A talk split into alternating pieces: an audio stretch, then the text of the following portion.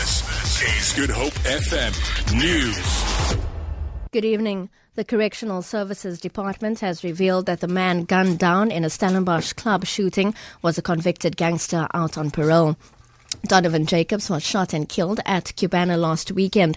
Jacobs was released on parole three years ago and was jailed in 2006 for kidnapping and murder and had been a member of one of the notorious Numbers gangs. Kuils River mother Nicole Muller also died in the shooting after she was hit by a stray bullet. No one has been arrested. Deputy President Cyril Ramaphosa has painted a bleak picture of the state of South Africa, saying the country faces huge problems due to state capture and corruption. Addressing a SANCO meeting at Mahikeng in the northwest, Ramaphosa said the only way to improve things is for the ANC to acknowledge and correct mistakes in the open. Ramaphosa says corruption must be quashed. Our economy has become weak. We are facing a lot of social problems many, many social problems, crime, abuse of women and children. But at the same time, at the government level, we are also facing challenges. Challenges that state capture. Muso o wa rona unkilwe ke ba tswang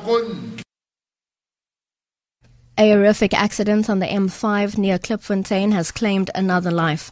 Western Cape Traffic Chief Kenny Africa says the driver lost control of his vehicle and crashed into the concrete wall of the canal. The 30 year old man died on the scene. This brings to seven the number of people who have died on the roads in the province this weekend. Two were pedestrians. The National Sea Rescue Institute says a search is underway for a man who went missing while diving with his brother at Bantry Bay.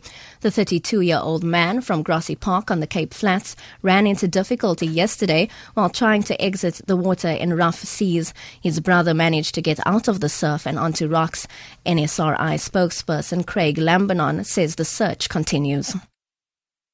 an extensive search was carried out by NSRI Bakoven and the Sea Rescue Craft, uh, Cape Town Fire and Rescue Services, uh, Western Cape Government EMS Rescue Squad, and the SkyMed Rescue Helicopter. Despite an extensive search, no sign of the man has been found. The police dive unit will continue with an ongoing search operation. Hundreds of kite flying enthusiasts have gathered at Sedgefield on the Garden Route for the third annual Eden Kite Festival.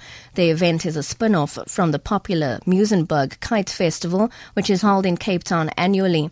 Giant and little kites filled the clear skies. Apart from the local kiters, international kiters from Europe were also in attendance. Polish pro kiter Alicia Schalzka has been kiting since she was a child on and I got back into kiting around three or four years ago like but it was like a very strong kick. So I started to travel around the world. I started to make my own kites. So this summer actually I spent a week with my father and he's been teaching me how to stitch the kites and how to make the whole kites. So and it became a huge passion of me.